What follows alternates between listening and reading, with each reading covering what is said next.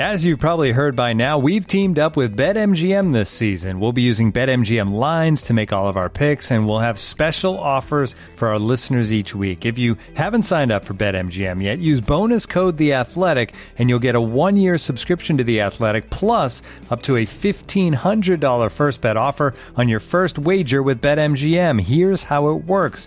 Download the BetMGM app and sign up using bonus code The Athletic. Make your first deposit of at least $10. Place your first bet on any game and claim your voucher for a one year subscription to The Athletic.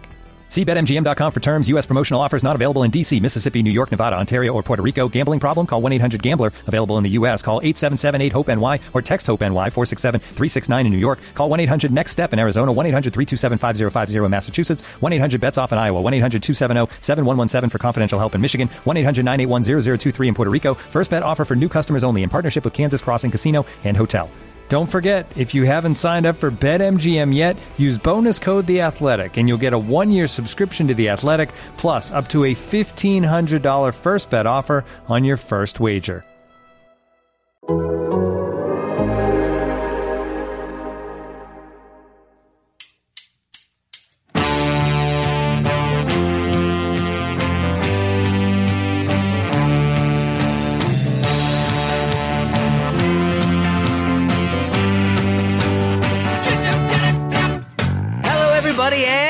Welcome to the Total Soccer Show. My name is Taylor Rockwell. I woke up to a beautiful Friday fall morning here in Richmond, Virginia, and then kickoff happened. The U.S. was played off the pitch by a Japan team that was head and shoulders better on the day. Here with me to break down the USA's 2 0 loss to Japan are two good friends. Up first, a man who watched his national team play excellent football while his adopted World Cup national team did the opposite. It's Graham Ruthven. Hi, Graham.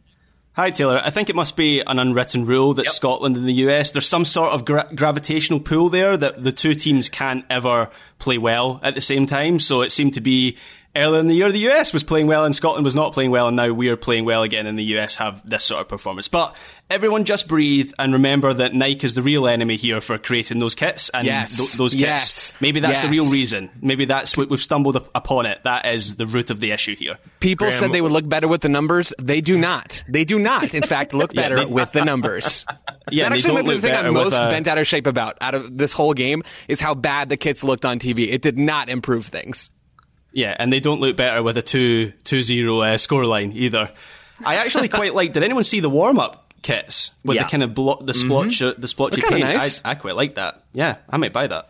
Graham, I appreciate your willingness to put criticism where it belongs with our corporate overlords. I also appreciate the innovative approach to solving the issues that we saw today. That is what we're going to try to do on this episode.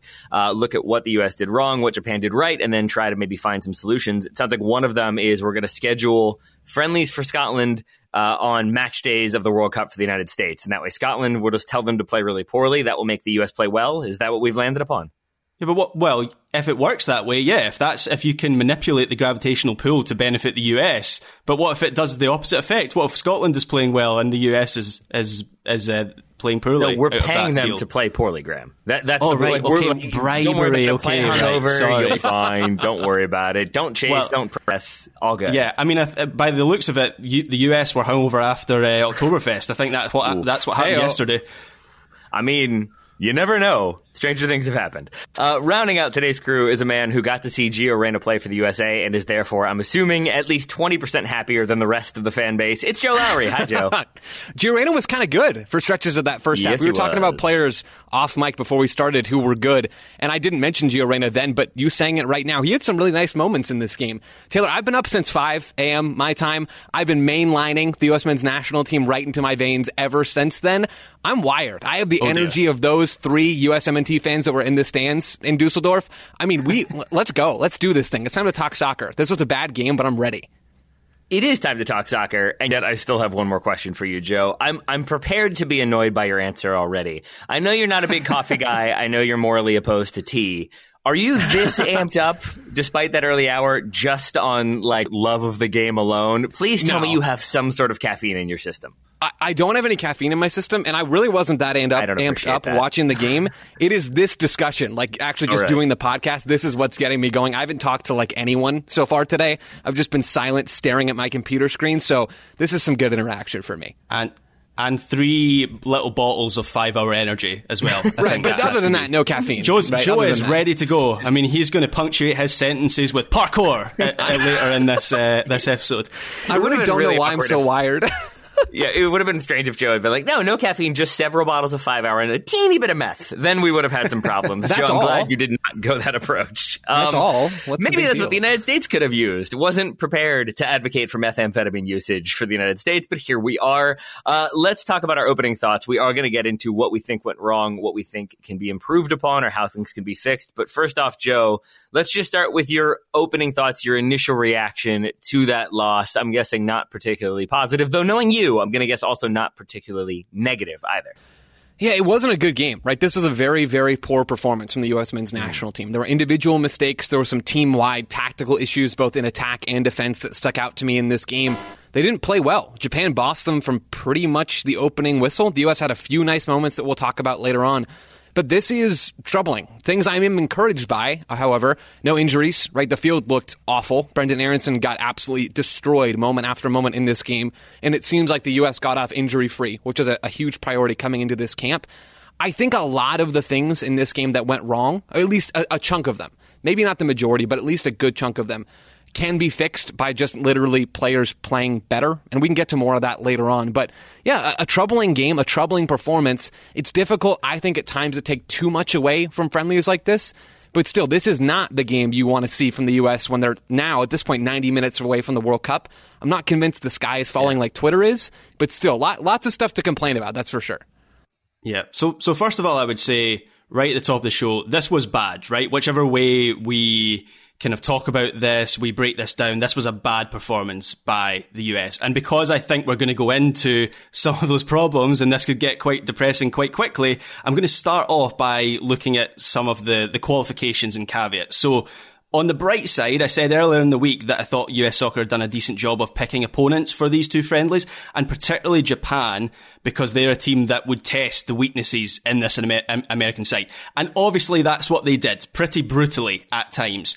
But these tune-up games aren't about winning. They're about getting, getting a better understanding of your team. And Berhalter surely learned some stuff from, from watching this match. In fact, from the changes he made at half time, I personally thought that there was a period in the second half which was a lot better.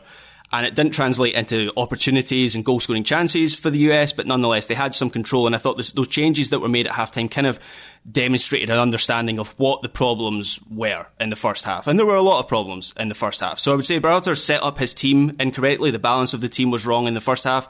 The second half, more encouraging. Not perfect by any stretch of the imagination, but as I say, encouraging.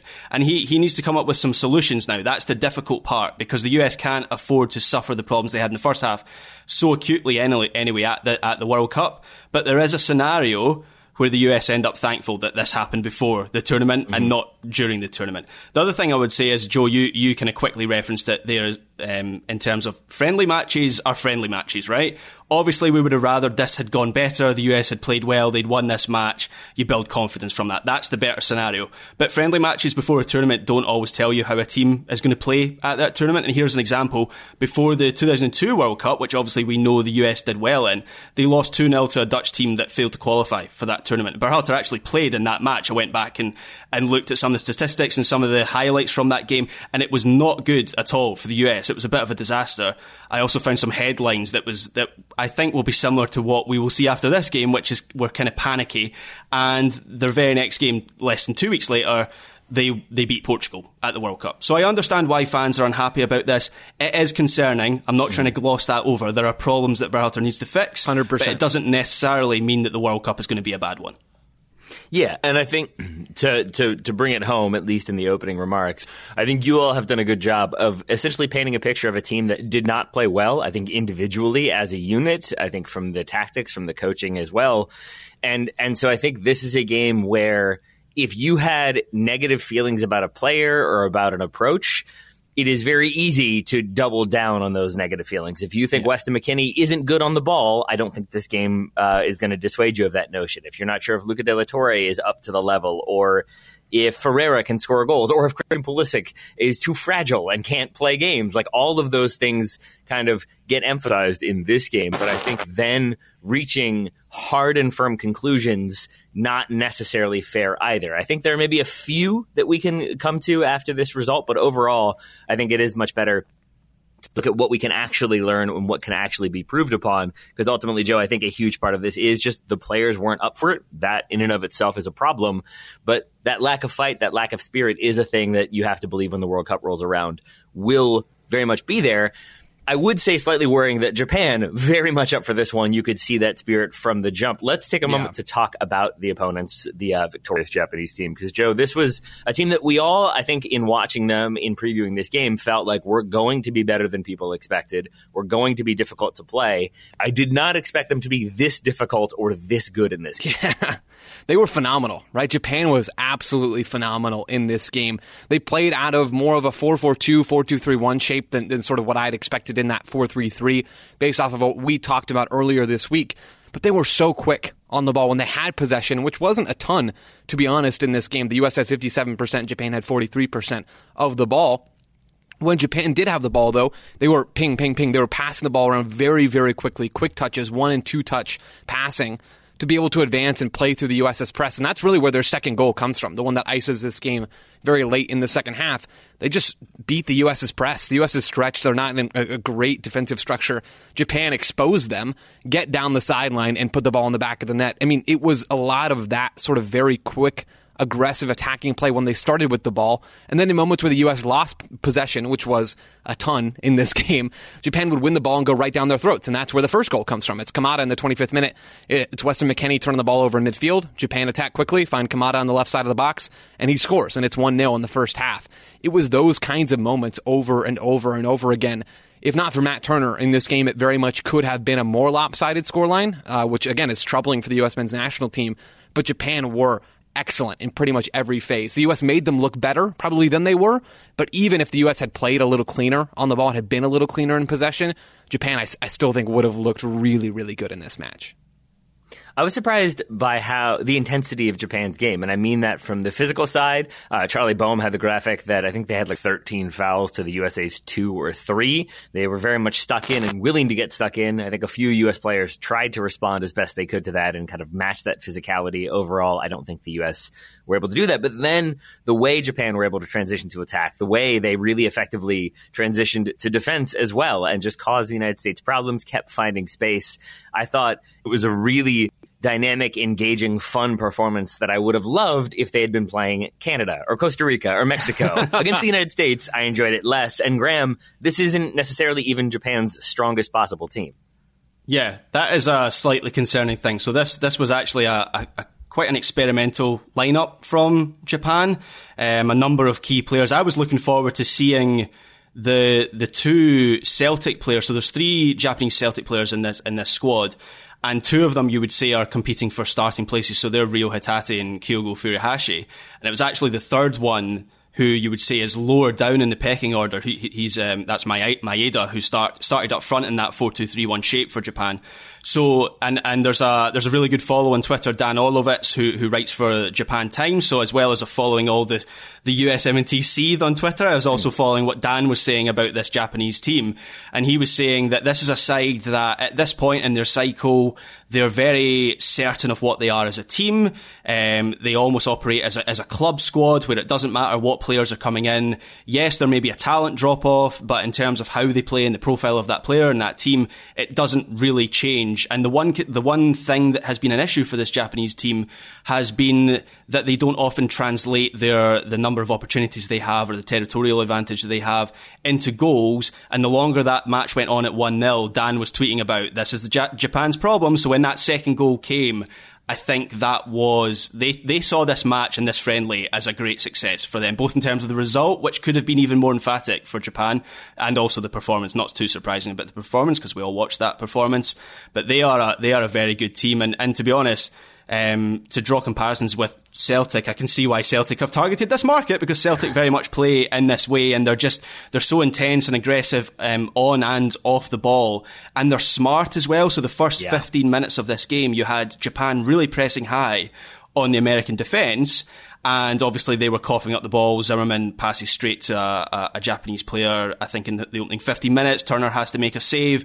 But then as that first half progresses, you found that Japan realised they didn't even need to press that high on the US defence. As long as they clogged the midfield and they were first to balls in there, it was as if they, they, they knew that, that the US were already having trouble playing out from the back and they recognised they could exploit that in an even sharper and shrewder way. So this performance has me really high on Japan going into that World Cup. They're in a difficult group. I think they're in a group with Germany and Spain.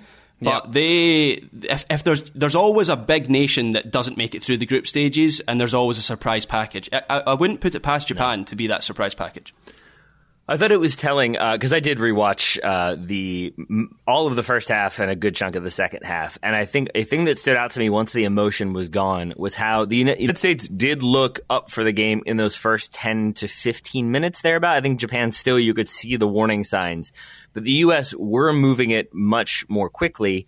But it it was oftentimes a ball into the middle, then a ball out wide, then a ball kind of one two down the line, and it was always attacking down the channels for the United States. And I think once uh, the uh, Japan were able to basically anticipate that, be okay with cutting off half the pitch, and then sort of suffocating the United States and dropping their line off a little bit. I think they knew the U.S. weren't going to try to play through the middle, weren't going to kind of catch them in those uh, like negative situations.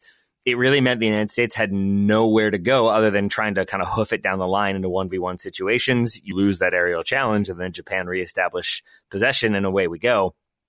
I thought it was a really smart game plan from Japan to start, and then really smart little adjustments to basically nullify everything the U.S. was doing.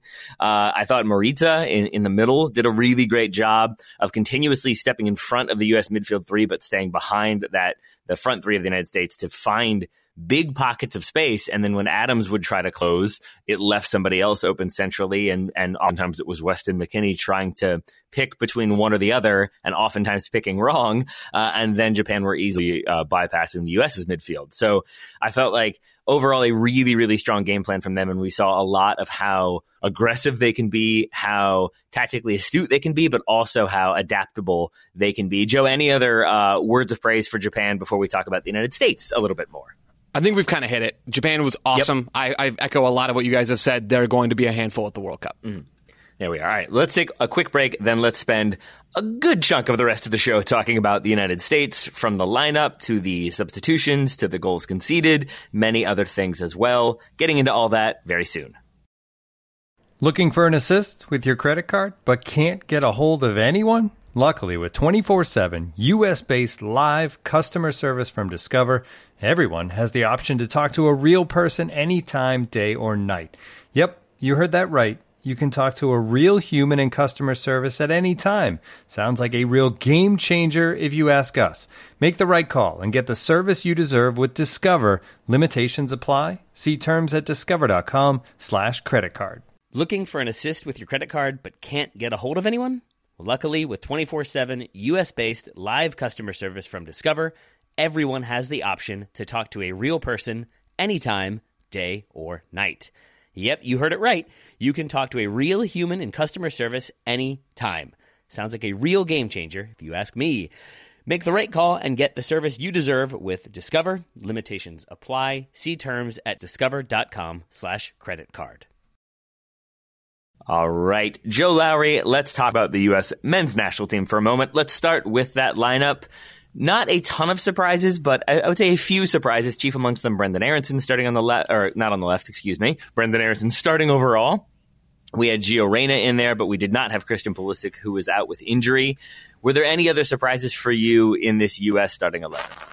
No, I, th- I think a lot of it made sense from what Greg Berhalter had said before this game and, and from what we know of him before. So we already knew that Matt Turner, both center backs mm-hmm. were Aaron Long and Walker Zimmerman and Sam Vines were starting in this game. So we had four of an 11 possible starters. It ended up being Turner in goal, Dest at right back, Zimmerman as the right-sided center back, Long on the left side of the center back pairing, Sam Vines on, at left back, and then Tyler Adams as the six, De La Torre as the right-sided number eight, Weston McKennie as the left-sided number eight, Brenden Aaronson on the right wing, Gio Reyna on the left wing and Jesus Ferreira as the number nine. It really was just that that very straightforward Berhalter 4-3-3 shape, some tactical flexibility, some players rotating into different spaces, but nothing really surprised in this game. And even with a lot of the subs, I thought it made sense in terms of getting to see specific players. Josh Sargent had the second half as the number nine. I thought that made sense. Mark McKenzie and Reggie Cannon come in basically to the back line for the second half. I thought that made sense as well. There's some other subs that we can get into later. But overall, I thought the lineup was a pretty obvious one from Greg Berhalter, and he kind of went the obvious direction outside of the Christian Pulisic injury, which I didn't know about coming into this game. I'm not sure if other folks did either, but given what was available to him, I think this lineup made sense injury, quote unquote. He's actually writing his book. That's of course, reason. of course. And they did say if this were a World Cup game, he would have been able to play. They were being cautious. Not sure I love that answer. Maybe it was some book writing. He had another draft uh, to do. Maybe he was updating it for this game. I hope that's how he's writing the book because he just keeps it going day by day. Uh, Joe, that's a diary. yeah, exactly. And publish his diary, and and we, we make some money, and then he's he's all set. I think, even if he's not playing. Joe, when did you start? What were like the what was the thing that started to give you the most concern early? Was there one sort of pattern of play that kept standing yeah. out to you, or was it just the whole in. thing? Yeah, yeah, exactly. The pattern of play is called turnover. That that mm-hmm. is really what it is for me in this game. Yep, it really is in the first minute. It's Aaron Long. He has the ball on the left side yeah. of the back line, and he underhits a pass to Sam Vines. I watched this play like eight times, Taylor. I wanted to to echo your spirit and your sentiment here and how you watch plays over and over again. I couldn't tell at first if Sam Vines should have been closer to the ball or if it was something on Vines. And the more I watched it, it is a miscommunication. But Long, number one, takes too long on the ball. And, and number mm-hmm. two, doesn't hit the ball hard enough to Sam Vines. He hits it like probably I would hit that pass, which is to say, not well and not nearly hard enough. Taylor, I remember we played pickup with Bobby Warshaw once in Seattle before MLS Cup. And Bobby, mm-hmm. you know, we were in between games, whatever. And Bobby's like, Joe, hit me the ball. And I hit it to him. And he's like, no, Joe, hit me the ball. That's what yeah. it felt like, right? So I, I couldn't. I think you ended up hitting it instead. You're right. It looked like those kinds of passes from the U.S. where they were too slow. There wasn't enough pace on a lot of those moments. And I went through Taylor and clocked a bunch of the turnovers that the U.S. had in this game. The stat that was going around was 54 turnovers by the U.S. in their own half in the first half, which was the most in the Greg Berhalter era. There was a bunch of those different kind of stats going on. There were uh, double digit, I think in the 30s, turnovers in the U.S.'s own defensive third in the first half, is what they were saying on the broadcast. Turnovers were coming left and right, and that was the issue from the very start of this game. It was sloppy mistakes, and there's other tactical stuff that we'll talk. But I mean, it was sloppy mistakes over and over and over again. That, in terms of troubling signs, worried me. And it also, to be fair to the U.S., they did have some good moments early on in this game. There was good intensity. Taylor, you mentioned that. Japan was capitalizing on some of those turnovers, but the U.S. had maybe two or three nice bits of ball progression in the yep. first half, and the best chance of their entire game came, came from a nice bit of progression where Gio Reyna finds Serginho Dest with a nice crossfield ball. Dest crosses the ball into the box. Jesus Ferreira has a nice look on goal. Paul Carr had that XG on that shot at about 33, so 0.33, excuse me, and, and Ferreira heads it over the bar that was a nice moment. I mean, the ball didn't find the back of the net, and you want to see that, especially from Jesus Ferreira. But there were some good signs early on. Just the turnovers eventually won that battle between the good stuff and the bad stuff. And the turnovers and some of the poor spacing that the U.S. had, that really killed them in this game. Even that chance, though, just uh, it, it confirmed to me seven minutes in that this was going to be one of those games because obviously the easy talking point with that Ferreira chance says Jordan Pefok would score that, and obviously that is maybe a little bit lazy because maybe Jordan Pefok isn't in that position, but nonetheless, just seven minutes in between that that turnover in the first minute and how difficult the US was finding it to play out from the back, and then that missed opportunity, you did kind of get a sense early on that this was this was not going to be a great day for the USMNT. Joe or Graham. Uh, Graham, I, have thrown to Joe twice. Let's stick with you for a second because I'd love to hear your thoughts on those turnovers.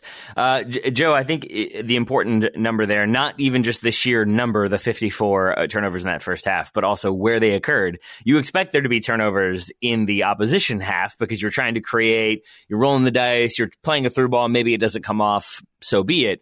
But when you're giving the ball away that much in your own half, it speaks to, I think, a lot of what the defense is doing to cause problems, but also maybe a lack of confidence or your own inability to execute plays. Graham, do you have thoughts on was it an individual thing? Was it a like a tactical thing for the United States? Why do you think they struggled so much with retaining possession?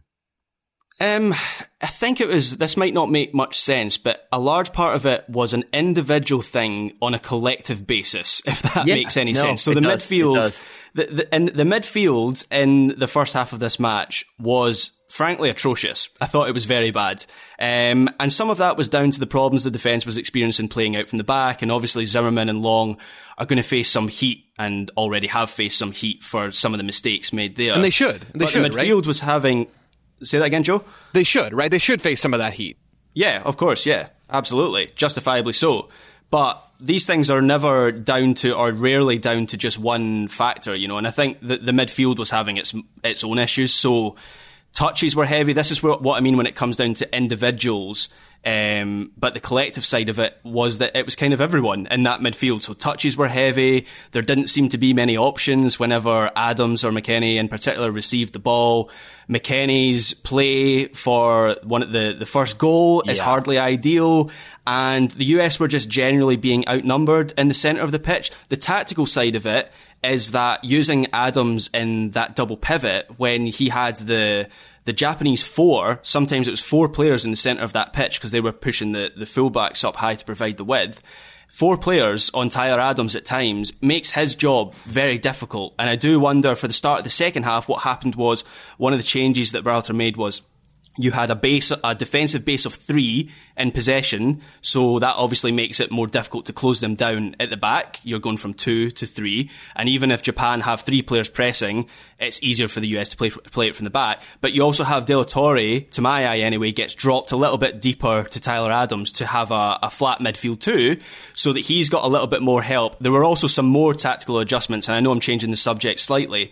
But I thought in the first half, a- lack of vertical threat for the US was Yes. a, was was Yeah. a real problem. So for the start of the second half, you have Sam Vines getting pushed right up the left side, almost to the to the point of playing as a left winger. So that just stretches the pitch, and then you have Jordan Morris coming on to play on the right side. That's one of my takeaways from this game. Actually, one thing I thought we learned was. Or some, at least something that was confirmed, because I think we probably kind of knew this already. But I don't think you can play Jesus Ferreira as, as the nine without a vertical threat either side of him. So if it's Timothy Weah, he gives you that vertical threat, but obviously he's out at the moment. Pulisic can give you that threat, but he doesn't start this match. So it's Aaronson and, and Reyna who start this match, and, and they aren't the same sort of players. I wouldn't say that they're vertical threats. And we've often spoke, spoken about Ferreira's ability to create space, and obviously he does that. But he also needs teammates to create space for him. And having the lack of that vertical threat for the US just made it far too easy for Japan to pinch the pitch and make things congested in Yep. middle. And with their intensity, the way they were closing down, and the US's ability in midfield to hold on to that ball and find passing channels, it was just a bit of a nightmare for the US. But the changes for the second half, I thought, did improve things slightly. But Berhalter's going to have to think about that one a little bit. Graham, I love so much of that. I love so much of what you said there. I totally agree. I have, Taylor, to sort of piggyback, I guess, on Graham, I have three reasons why I think the U.S. struggled so much in build up and, and kind of in possession in general in the first half. The first reason is those dumb mistakes, the sloppy turnovers. McKennie is a good example of that on Japan's opening goal.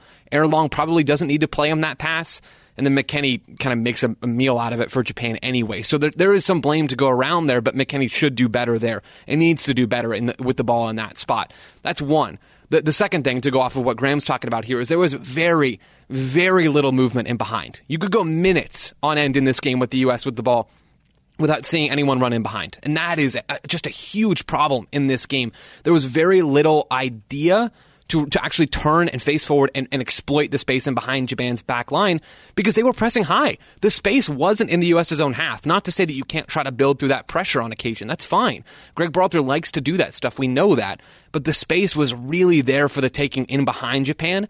And I didn't notice the U.S. actively trying to exploit that really until Josh Sargent came on in the second half. And I thought he had a couple of nice moments of trying to help the U.S. break in behind instead of just playing into that pressure. So that's, that's one thing. And another sort of part of that, I guess that's, that's 2A. For 2B, is that when the U.S. did play long, and they tried to do that a few times here and there, maybe a little more actively in the second half, there was so much space between the U.S.'s front line and between the midfield because the midfield was set up to play through the pressure. They were trying to help the U.S. build. I assume that's what they were instructed to do. But then when the U.S. plays long, into Jesus Ferreira or Gio Reyna or Brenden Aaronson. None of those three guys are targets, really, in the first place. The U.S. couldn't win the second ball because their central midfielders had to sprint 30 yards forward, 15, 20, 30 yards forward to come in and collect the second ball. And Japan already had numbers around the ball. So the U.S. couldn't play long. They didn't really try to exploit space in behind. When they did, they couldn't play long. They were sloppy on the ball. And the third thing is that the spacing was off, right? We kind of talked about that that Walker Zimmerman turnover that I believe it's to Kubo, and, and Kubo drives forward, and it's a couple of moments later, and Japan have a shot on goal, and Matt Turner makes the save in the what is that 13th minute, I believe. Oh, Mm-hmm. it's it's Aaron Long, excuse me, with that pass. Shoot, no, it is it is Walker Zimmerman. Either way, It's Zimmerman. The U.S. in that in that moment Luca De La Torre is trying to to step into the right back spot. So he's shifting from the right sided central midfield spot into really providing width with Serginho Dest pushing up the right side. That's a pretty common rotation. You see that from a lot of teams in the world. These players know how to execute that rotation. De La Torre starts to go wide, but he doesn't actually step and get his boots on the chalk. He's not wide enough to really take Kubo away from the play. And so as Zimmerman is on the ball, he doesn't have De La Torre as a wide option because De La Torre hasn't really made himself available. And because he's not all the way wide, he's clogging the passing lane into Aaron Long, into Brenden Aaronson, excuse me. So Zimmerman plays that ball, Kubo, who, who De La Torre should be taking out of the play, takes like one half step into midfield, steps in, wins the ball, and two seconds later, Japan have the ball flying towards Matt Turner and he makes a save those types of, of those moments of poor spacing in possession mixed with the issues playing long or not trying to play long enough mixed with the sloppy turnovers on the ball i mean that that for me is so much of why the us really struggled to create anything in this game against japan Aren't we sort of describing very basic issues, though? I mean, the, these feel like issues of a team that is in preseason or hasn't had many reps together. International soccer being as it is, there haven't been a ton of reps between Zimmerman and Torre and whomever else in the middle, but still, those are the type of mistakes that have me feeling like I don't know who's to blame because it sounds like everyone is to blame, and that makes it harder for me to feel like there are Yeah. positive things we can learn from this. it is it's frustrating right taylor? And I- i'm not trying to I, I guess with my opening comments too i'm not trying to say people shouldn't be frustrated. This was a terrible mm-hmm. game from the us men's national team. They played very poorly I, I think sort of my feeling coming out of this is that none of these things are impossible to fix. Yeah. right? We've seen the us play well before. This game just happened to be the one that felt like remember that 3-0 loss to mexico? I think up in up in new jersey right is where that game was? I don't remember where it was. But either way that that brutal game where the us is so married to playing out of the back that kind of felt a little bit like this game, and Greg Berhalter used that as a as almost a training exercise. And this game had had shades of that. It had moments where you think, "Wow, the U.S. could have tweaked this one thing, and this could have been so much of a more effective performance." If the U.S. turns the ball over half as much, or even a third as much, they're going to break into the attacking half a little bit more. If they nail those, the, the, fixing these spacing issues is like a five minute film session, or at least it, it could be. Maybe it should be. Yeah. I feel like a lot of these things are very straightforward to fix. They need to be fixed. Don't get me wrong but I feel like they should be fix. They should be fixable, and hopefully, we'll see if that happens going into Saudi Arabia on Tuesday. I think that's that's a good way to fra- frame it, Joe, because looking at it again and seeing it as as Graham said, it's a lot of individual mistakes that lead to a lot of team mistakes. I, I think there is a a quicksand aspect to this one. This is a thing we talk about a lot. It comes from the wonderful from the replacements, but a quicksand game is when you keep making little mistakes and suddenly it's impossible to get out of it. You keep making those mistakes, you keep having those issues. Uh, and like one example of that would be, as you mentioned, Aaron Long in the very beginning. Like maybe that first touch isn't very good, and maybe that's because the field itself is not very good. There's been a lot uh, discussed about the quality of the pitch, but that's a thing where after that first ball bounces up on you, you recognize, okay, it's going to be unpredictable. I've got to be just that much more secure in the way I'm receiving the ball and the way I'm playing. And I don't think any player necessarily really factored that into their game. And so it just becomes this sort of uh, breakdown across the board. And I equate it to like at amateur level, obviously, but I've played on teams where it just becomes that big temptation of, oh, we've got to really fast forward. They're playing a high line. We're just going to boot it long. And that starts to not work. And I have been that player to be like, guys, the long ball isn't working. We got to play simple. And I receive the ball and pick my head up and think, well, he is kind of open. And then I ping that long ball in and suddenly you're pulled into it. It seemed like the U.S. just kept getting pulled into each other's sort of poor performances. And that's what makes it a collectively poor performance. This is where I would say there were two things that, that I found extra frustrating on top. I think number one was Greg Berhalter's managerial approach. And I understand what he was going for. I think the idea in this first half was I've given them the game plan. I've given them the instructions. Now I want to see who can figure it out. I want to see who in game can read what's happening, diagnose the problems, and make the adjustments either to the team game or to their own individual game to, to make that difference. And I understand why you want that ahead of the World Cup. I would argue, though, that you could just as effectively use this as an opportunity for you, the manager, to show your ability to uh, make adjustments before halftime in that first half to, to kind of coach the team to get back into the form they need to be in. And I do feel like he was so focused on letting the team figure it out and seeing who could figure it out that he removed his ability to impact the game a little bit there. I also think that speaks to a lack of veteran leadership and veteran play because I, I, think if you have players who've been there before, who've had those bad games, who can pick that team up, you have that person that is just going to be a rallying point. And with the United States, sometimes that's Weston McKennie, sometimes that's Tyler Adams, sometimes it's Walker Zimmerman. Uh, on a day when I thought Tyler Adams was asked to do a lot, and I thought this was a fairly flat performance from him, Still saw some good defensive work on his part, but overall, I think not particularly great. I would say the same for Zimmerman. And for Weston McKennie, this is maybe the worst I can remember him playing in a U.S. jersey. I really do think that first goal is almost entirely him. And for a team that's trying to build out and play through the middle, for him to just hit this like errant lateral pass to me says not only is he not trying to play or take the ball at the at the opposition, he's content to just knock it wide and then recycle. And even there, he doesn't do it as clinically as he should have. So that's sort of my broad strokes take on uh, what wasn't necessarily working. Graham, any thoughts on any of that? Am I being too harsh? Am I being not harsh enough? How say you? No, I think that's that's fair. We've already established this was that this was a bad match, yeah. so there's not really a level of, of criticism unless you're calling for Berhalter to be sacked or something like that. I think that would be a bit extreme at this point, but I think any degree of criticism is, is, is fair of this performance. I think the the lack of intensity from the start was confusing, um, yeah. and that's one of the one of those things where I don't know if there's a tangible answer of how you instill intensity in a team. I think that's down to man management and the environment that you create on, on the training pitch. So that's not really something that we as outsiders can analyze or suggest how, I mean, I don't really have any suggestions on how you create that intensity other than tell players to be sharp from the, from the first minute, but actually getting that performance from them is a different thing.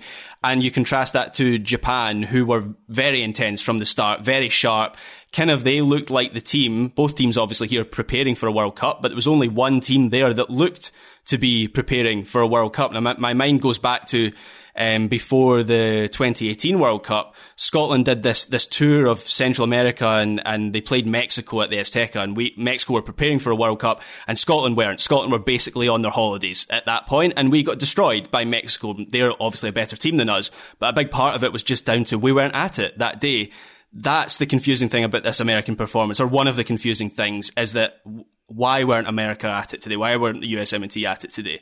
Um, so yeah, I think that's something. It's I I thought coming into these two games, I thought you wanted the more complete performance to be against Japan, and then Agreed. the more, slightly more experimental one to be against Saudi Arabia.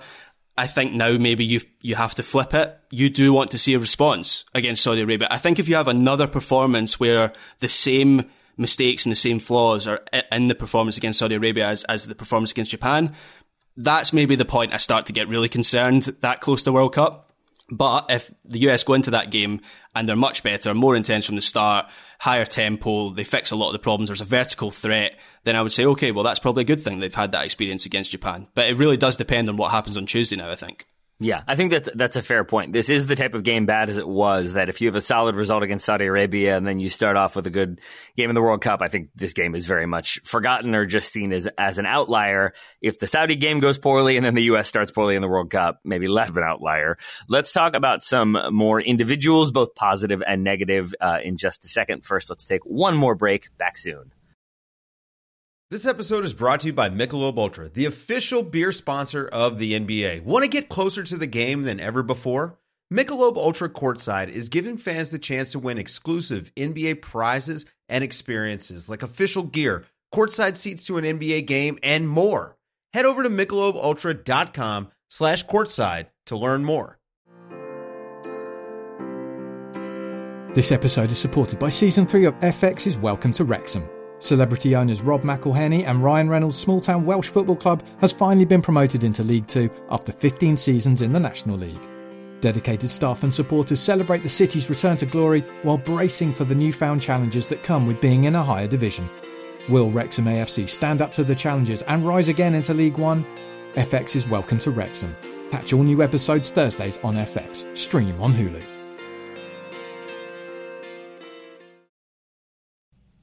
Welcome back. Now it's time to talk individuals. We've got some players who helped their case, some by not being involved in this game. I feel like we've got far more who maybe didn't help their case so much. So let's start there, Joe. Who are some players, or who is a player, uh, who's the chief player maybe, who did not help their case today?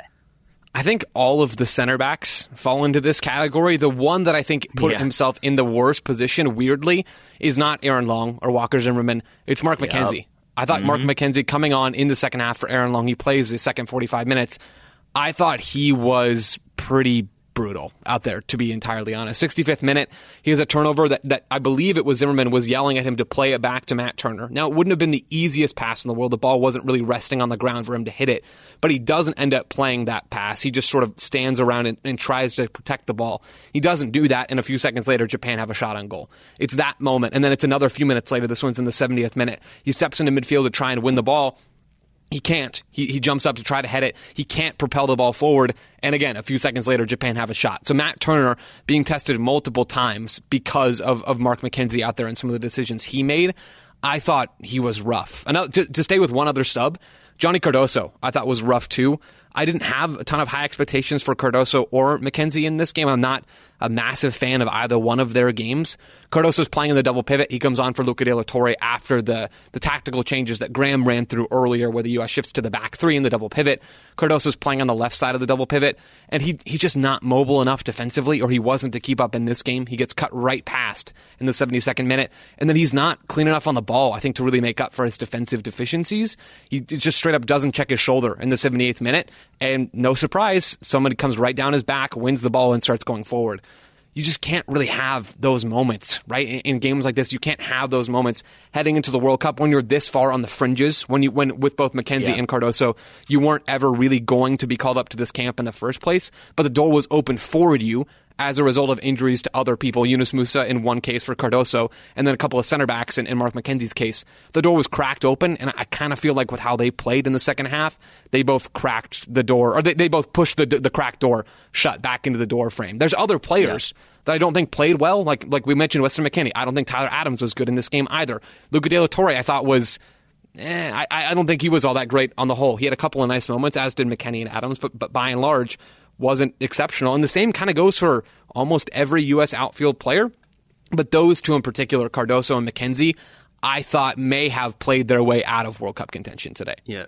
I, I had some sympathy for Cardoso because I'm not sure. Well, I didn't really know what his role was meant to be in, in that team, and it, it, he played like he maybe didn't have a great understanding, which perhaps isn't um, it perhaps isn't surprising given that he hasn't he's not been in this team or even that he's not been in a camp for a while, so it's a it's an unusual environment for him. Another sub in the second half, um, Malik Tillman. I didn't think I thought he didn't really get involved, and he's another player who is on thin ice and that he needs to make the the very most of these opportunities. So I think another.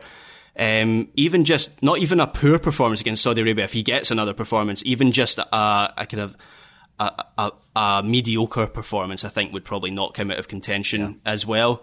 Um, it is a long list of players that I thought didn't really play well. I thought Walker Zimmerman was poor, but there's a core of players that at this point you're not going to drop them out of your roster. So McKennie, Adams, Zimmerman, all those guys are safe for, for Qatar, but they were they were poor in this match. Aaron Long, um, his first half performance it- what I would say is it didn't lock down that position for me. I think everyone wanted Aaron Long to come in. There's a chemistry there with Walker Zimmerman and with Matt uh, Turner behind them, and I didn't really see that. So that is a question mark ahead of the World Cup and ahead of that Saudi Arabia game. Um, and De La Torre, Joe, you already mentioned. I thought he was, I thought he was a problem in midfield in the first half. At least he got amends. He got an opportunity to make amends somewhat in the second half, um, where he was playing a little bit deeper but he looks he looked very much off the pace in that first half, and I just wonder if he's if he's really suffering from not playing much for Celta Vigo this season, and whether going up against that intensity of Japanese attack was was just uh, was a shock to I, him. I like I, I like De La Torre in that deeper role that we saw Graham. I thought one of the one of the most interesting questions coming into this camp was how the U.S. would replace Yunus Musah, and we kind of got an idea of it. Right, it, it got lost in the shuffle of how bad this game was for the U.S. Regardless of uh, how impactful you think that is going forward and, and what this performance means. But either way, De La Torre is the Musah replacement. That's what we learned, right? He started as the number eight, which is where conceivably Musah would have started against Japan in this game. And then when Berhalter went back to that three at the back shape with Reggie Cannon as the hybrid right center back, right back, it was De La Torre playing the Musah role next to Tyler Adams. So that is an interesting data point that we can draw from going forward. Now, whether Luca De La Torre played himself down the depth chart a little bit is a separate interesting question. I kind of doubt it, given that the U.S. doesn't have a ton of other great options in that space. But it was interesting to see De La Torre eat up those minutes that I think Musah would have had otherwise. Um, I agree with everything that's been said, uh, especially Joe, your initial point about Mark McKenzie. It reminds me of what we talked about with Serginho Dest uh, this past weekend review when he comes on from Milan at halftime with uh, Kvaratskhelia already having drawn two yellow cards from Milan players, made them look uh, like they could not handle him, and you have to believe the instruction was don't get embarrassed, don't make an obvious mistake, don't dive in, and Dest concedes a penalty. Uh, and I feel like McKenzie, for his part, had to have been told keep the ball. Don't give it away cheaply. We've done that too much. We need you to help with possession. We need you to help with stability. And for him to give the ball away twice and look sort of uncertain at times, definitely, I think, had, had him in the negative column for me. But again, many players in that negative column. Uh, Joe, did you have Sam Vines in the negative, the positive, or the neutral column? I have him in the neutral column, and, and maybe mm. I need to go back through and watch Sam Vines more. He just didn't do stuff in the first half. He didn't have many chances to, to actually be on the ball and contribute. He either wasn't getting the ball, or in the few moments he did, he wasn't exactly turning the ball over left and right. He did have some, but he had some more conservative passes. Then in the second half, we see him flying up a little bit more, and that's a purposeful change from Greg Berhalter. I thought he was he was fine.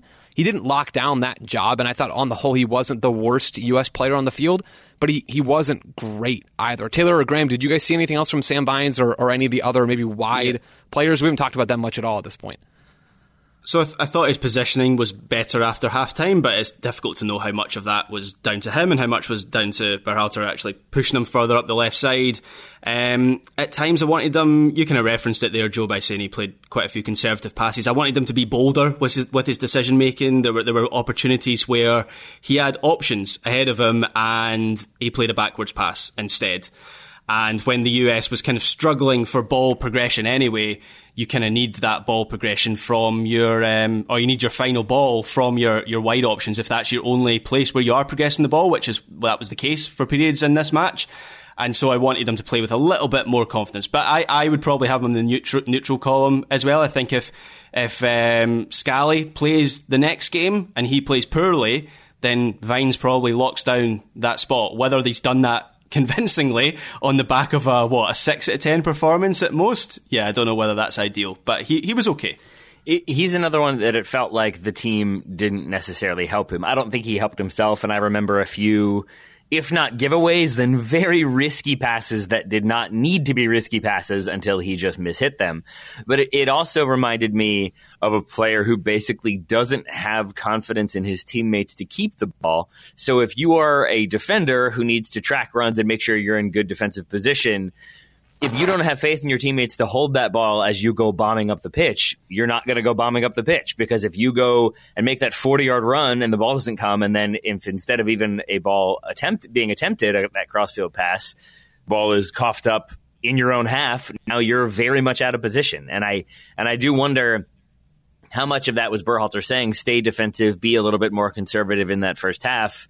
I'm sure there was some of that, but I also think part of it was we're not getting anything going. I'm not gonna like like haul myself forward to then have to haul myself back over and over and over again. We'll see if it is Scally if he if he takes a different approach uh, in that first half uh, if he starts against Saudi Arabia. I expect we see him. I don't know if we will see Reggie Cannon start it right ah. back. I don't know if it will be Serginho Dest either.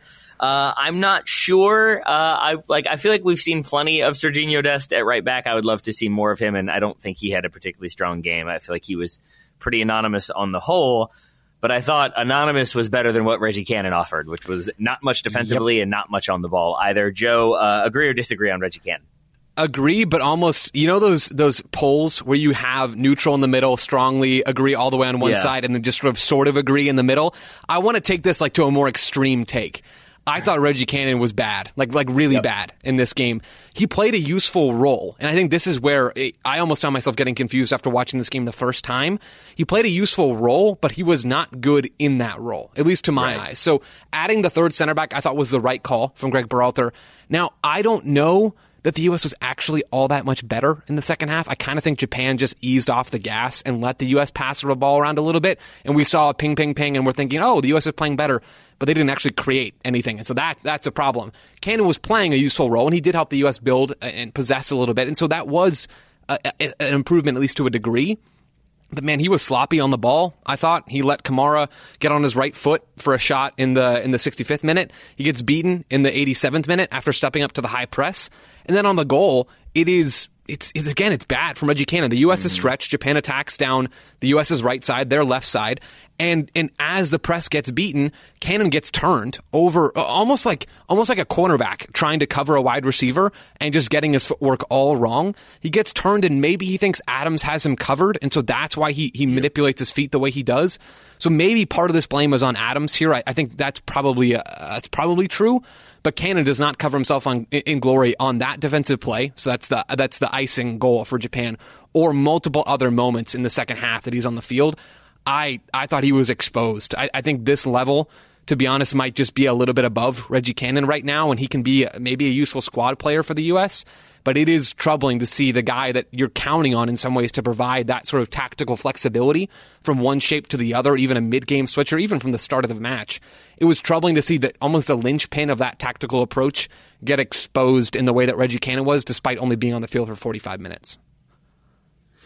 Yeah, Reggie Cannon is one that I have, I think, been like pretty on the positive side of. I, have wanted him involved in the team. I think a lot of that has to do with like chemistry. I feel like all of sure. his interviews tend to be very positive. He seems like a good locker room guy, and I've liked yes. at times when we see him do that right center back role. I think it's worked broadly speaking when he's done it. It did not today, and he was definitely exposed. And you're right, maybe he's supposed to have that central cover, but to me, it also looks like for the uh, for the second goal that he just thinks Mitoma is left footed, and he's like basically shading him, yeah, exactly. to force him like onto his right foot, which is exactly what he wants. And it, the his positioning didn't make a lot of sense. It reminded me very much of the anchorman I'm flying through the air right now sort of face of like not being quite sure where he was in relation to the goal, not being quite sure if he's actually killing an angle or shutting yeah. the attacker down, and in the end, the, the ball in the back of the net.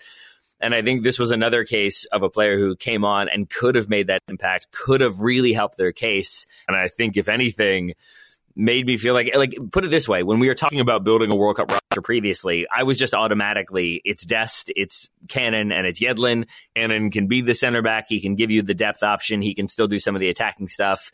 Uh, Yedlin can do the same certainly getting forward and then is also a locker room guy. At this point I feel like maybe maybe we don't need Reggie Cannon. Maybe that roster spot could be used by say Jordan Pefok who could come in and and just provide a little bit of a, a physical difference. We don't need to talk about Pefok though. I think we've talked plenty about Reggie Cannon. Uh, I think we've talked a, an appropriate amount about Serginho Dest, who was I, fine but not great, or not even good. I would say it was kind of representative of the overall experience. I want to stick with Weston McKennie for a moment, and I think part of this is because I've been so positive about him in the face of. I think it's been a, maybe a source of, of conversation everywhere, but when I hang out with people who cover the U.S like as their full time job when they are on the road, it is a sort of whispered thing of Weston McKennie might not be as good in the midfield as people want to believe.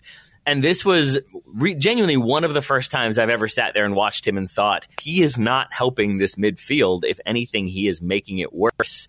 And I love Weston McKennie. I think he could be a future captain for this team. I think he has to mature and learn how to take on a more veteran presence in that midfield. It can't just be about good vibes and positivity and bringing high energy.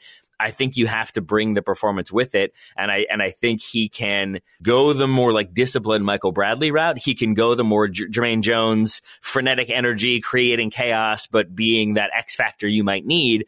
But I think he can't split the difference, and he can't just be a neutral entity in that midfield. And if we had more friendlies, I would advocate he sit the next game and it be just a reminder, as you have to do sometimes in professional football. There's other players who can take your spot if you start to rest on your laurels. If you're not up for every single game, there's another player there who can do that. I think if we had Yunus Musah, you could try a midfield of Adams, Musah, and uh, Luca De La Torre I wouldn't hate a midfield that had Gio Reyna in it because I felt like he is a player who, when he did uh, move more centrally, when that was possible in the game, I thought he helped create. I thought he had the technical ability to play out of pressure and and keep the ball moving. So I, I, think Weston McKennie was a big worrying sign for me. Uh, maybe because I've been so positive on him in the past. Graham, uh, I hear you making noises. I'd love to hear your thoughts on Weston McKennie. yeah, I think this was a bad matchup for Weston McKennie. When I look at Weston McKennie's game and what he, his profile is as a player, um, he's not someone. So the US today needed they needed a foot on the ball, right? And that's why they end up dropping someone a little bit deeper into that that double pivot midfield because the single pivot was just getting overwhelmed. I don't think McKennie is great at controlling game. If you look at some of his his statistics, you know he's in um, I know Joe likes his FB ref, so some of it, uh, McKennie's FB ref numbers, he's in the, the 16th percentile for progressive passes. He's in the 14th percentile for passes attempted. I've always thought of McKennie, if I was to compare him to another midfielder who was also misunderstood for a large portion of his, of his career, I see a bit of Paul Pogba in Weston McKennie, where actually he, the, the best part of his game is in the attacking sense, where you're wanting him to get on the end of chances rather than being the guy who is conducting attacks. You want him on the end of crosses. Obviously, we know he's he's he's an aerial threat.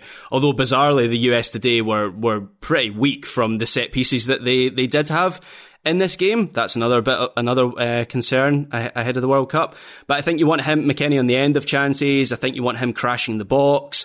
And some of his numbers, you know, he's in the 95th percentile for touches in the, in the attacking penalty area. He's in the 98th percentile, percentile for progressive passes uh, received, which again just backs up this theory that I've got that he is he's a he's an attacker as much as he is a midfielder. That wasn't really the order of the day today, but I think once you get Musah back in this in this midfield, obviously we know that nothing that happened today changes my mind on that midfield three being a lock for the US. If, every, if everyone is fit for the World Cup, that midfield the the uh, MMA midfield, I think that is the best unit because you can drop Musah a little bit deeper. You can have Adams as the protective barrier, someone who starts moves from deep. You can have Musah as the ball carrier, and then you've got um, McKennie as as the attack minded of the most attack minded of the three but today wasn't a good. It was a good. It was a bad matchup for him today. Mm-hmm. And and part of the blame for McKennie being in those spots, I think, should go on Greg Berhalter. Part of this, and we haven't really dived into this at this point. The players played poorly, and yes, I think a lot of the blame should go towards them. And part of this also is Berhalter putting players in some tough spots, right? You think about Weston McKennie, like we've been saying, he's not a guy you want to be trying to lead you through a congested midfield press. He's someone you want to be sort of waiting higher up the field. We could have seen De La Torre drop back into a double pivot with Tyler Adams in the first half, and McKennie just stay higher. And maybe that would have helped the U.S. build through pressure more. We could have seen them play more direct, which certainly fits the skill sets of Matt Turner, Walker Zimmerman, and Aaron Long, and also fits Weston McKennie. And, and Luca, Luca De La Torre fits into that as well. He can do that job. And it certainly fits Tyler Adams. And maybe you get more touches. The problem is maybe Jesus Ferreira is the one that's sort of looking on the side, figuring out where he fits into all of that.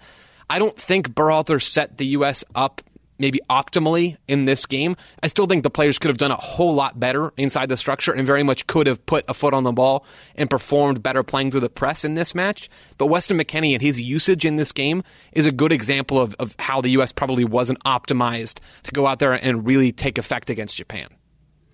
So we've talked about some negative performances, including the manager. Uh, before we go, let's spend a little time on some of the positives, and then let's look ahead to Saudi Arabia. Uh, Joe, w- were there any players that you thought did come away from this uh, with maybe a bit more positivity about them? I'm going to assume this is where we talk about Matt Turner. Matthew Ulysses Turner. I don't know if Ulysses is his middle name. I, it feels right though, doesn't it? It kind of feels it right. Really I feel does. like it feels right. I feel like we've done this before, and I kind of believed you there too. I believe you again. I hope that it just feels like it, it, feels like Matt Turner's middle name is the name of some 19th century U.S. president. I don't know which one, but at least one of them. It's got to be. Matthew Either way, Charles Turner. Is it really? Yeah. Uh, I mean, that's not as good. There, as there's a king named Charles now, so that counts. The king of England. There you go. It's not the, the same. It's not Same the thing. same. Either way, either way, Matt Turner was good in this game, and I think everybody can see that he had huge save after huge save in this game. He had a, a one in the 12th, in the 13th minute, excuse me, another good save in the 55th and the 65th. There was a several really good moments from Matt Turner in goal in this match. According to Paul Carr, Japan had 3.1 expected goals on target. That means that they, you know, based off of where the ball was going to land on the goal mouth, that they could be expected over, you know, a large, larger sample size, but they could be expected to score more goals certainly than they did in this game. Matt Turner, only allowing two goals, saved the U.S. 1.1 goals based on that metric. Again, you want to use those over a larger sample size. But it, it confirms what we all saw in this game that Matt Turner made some big saves. He is the number one. He has to be the number one at this point. There is just nothing that I that could convince me that Turner isn't the guy. I think Berhalter is probably in that camp as well when he sees Turner bail the U.S. out over and over in this game. I thought Matt Turner was really good in this game, probably did more to raise his stock than it did any other act- active player in this match, for the U.S. at least. Yep. No arguments from me on that one. Uh, and I think we should, as always, give credit to the Richmond Kickers because I'm assuming those 27 Correct. appearances he made for the Kickers were the difference maker in his career. Uh, Graham, Richmond Kickers praise aside, uh, any positive players for you? Okay, so I'm going to throw a curveball here, right? Can I make an argument for Jordan Morris? Right? Let me explain. Okay, You, so I think if you're picking the So go ahead. yeah, yeah, I know. I'm aware. I'm fully aware of what I'm doing here. Um, I think if you're picking the best American attackers, Morris is, is quite far down the depth chart, and I'm not even sure that when he, and when he comes off the bench in the second half that he played all that well. Right? So I know that's a strange way to start this argument. But what I saw here was that he has value in terms of the, his the, the balance of the team. Um, Joe, you said earlier like you you didn't think maybe the second half performance was all that much better. I wouldn't disagree with that much. It wasn't amazing, but I did think it was it, it, there was more control in that US performance. And one of the reasons for that was the, the Japanese back line just stepped off the US. And I think one of the main reasons they did that was all of a sudden you have Jordan Morris trying to get in behind with his with his movement. There's vertical threat on that side, and so yes, Japan allowed the US to play more in that second half, but I think that was down to the profile of player that the US were able to put on in the second half. And as I've said earlier in the show, I think you need that vertical threat, especially if Jesus Ferreira is going to be the number nine. I didn't like that that starting front three because they didn't offer that. So yes, ideally you have Christian Pulisic and Timothy Weah to provide that vertical threat, but Pulisic sits out sits out this game through injury and his injury record is uh, pretty patchy at this point, to say the least. Timothy Weah hasn't played this season due to injury, so I don't know whether you can count on him at this point for the World Cup. And I look at the rest of the pool, and I'm not really sure who you can use for that vertical threat beyond Jordan Morris. So I saw something today in terms of Berhalter always makes this point, or he alludes to this point at least. You're not picking necessarily the best players, the best American players. You're trying to build a team. And I think there is an argument that Jordan Morris, he certainly has a case. If you're building a team and looking at the balance of the attack, he gives you something. And that kind of, that kind of hit home to me in that second half, even though individually he wasn't all that good. Does that make any sense? It does. Could that also be Paul Arriola and the reason why we continue to see him involved? Perhaps, yes, but I, I look at Arriola and I would use him for a, a, I look at his work rate off the ball and I think that is maybe his greatest attribute, whereas I think Morris maybe gives you more of that vertical threat. Uh, Small Dog is in the room with me as I'm recording, and she just audibly groaned, which tells me that she has decided we're getting close to needing to bring this one to a close. Uh, but I wanted to talk about one more attacker uh, who came in and didn't, didn't quite have the impact maybe we would have liked. But Joe, what did you make of Josh Sargent in this game? I thought he was fine to good. I don't think he was great. He didn't change the game completely for the U.S., but I thought he fit how the U.S. needed to play in this game much better than Jesus Ferreira. After the first half, where you realize, okay, we're not really doing all that well building through pressure, and that should have been a very early realization for the U.S. Josh Sargent comes in and he actually does try to provide a little bit of that vertical threat that Graham's been talking about. He does make a couple of runs in behind. He does help the U.S. advance. He has a nice moment where he helps the U.S. play forward after a nice ball forward from Walker Zimmerman in the 51st minute. And then he has a good run in behind in the 55th minute to get the U.S. into the final third, which was a rare occasion in this game, the U.S. actually getting into the final third or, or getting into the box. Josh Sargent, I thought, was more direct. He was a little more forceful. And, and, I think he did relatively well for himself, given that everything else was falling all around him. I would really enjoy seeing Josh Sargent start on Tuesday. I don't still have a, a massive interest in seeing Ricardo Pepi. I'd be fine if we saw him. I think Sargent is just a better player right now than Ricardo Pepi, and they're similar enough that I would like to see more of Josh Sargent to see if he can ride yeah. maybe just a little bit of momentum from this game into Tuesday. I like the industry from Sargent when he comes off the bench. There's a there's a chance where is it Brenden Aaronson who has like a right footed shot. The US kind of yeah. forced that that was one of the few times actually when you saw the high press from the US on Japan. They force a turnover about maybe 30 yards, 25 yards out from the Japanese goal. And Sargent, I think, if my memory serves me right, was involved in, in that little sequence, and then Aaronson has the, the shot. So I, I like sometimes with Sargent it's a little bit rough and ready, but sometimes you need that quality. So I, I did like that from him. So Joe wants to see him against Saudi Arabia. Graham, any other players uh, or tactics or approaches or physicality or whatever it may be that you would like to see against Saudi Arabia?